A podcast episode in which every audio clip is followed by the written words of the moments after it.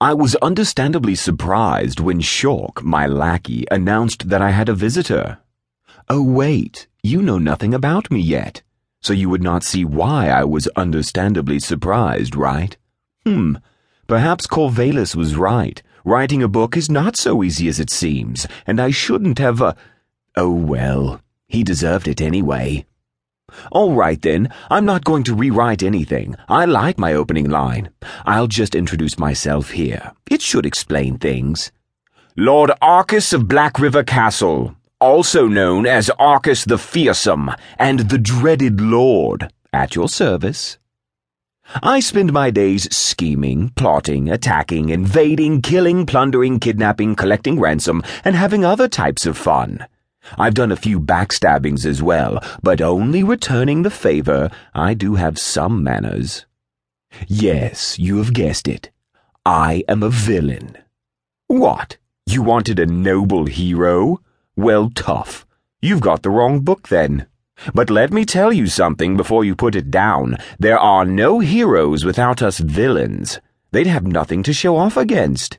Besides, goody boys do some wicked tricks as well, as you'll see if you keep reading my story. And it takes some heroism to be a villain at times, too. I suppose you already know it, though, if you're smart. Which you have to be, because I'm not writing this book for silly people. So, with that out of the way, let me get back to the story. I had just finished my rather bland tasting dinner it turned out to be a real headache to find a decent cook after old Mr. Flam thought he could serve me chicken five nights in a row. And as I said, I was understandably surprised when Shawk announced that I had a visitor. Nobody visits Blackriver Castle of their own free will. And if somebody wanted to, for whatever strange reason, it is unlikely that they would safely arrive at my doorstep. Arkusville, my domain, is filled with goblins, robbers, and other assorted villains. It's a dreary and dangerous place. I take good care to keep it that way. Heroes occasionally still come to fight me, of course, but they don't count as visitors, and they do not take the trouble to be properly announced. Yet Shawk was insisting that someone had come and asked to see me.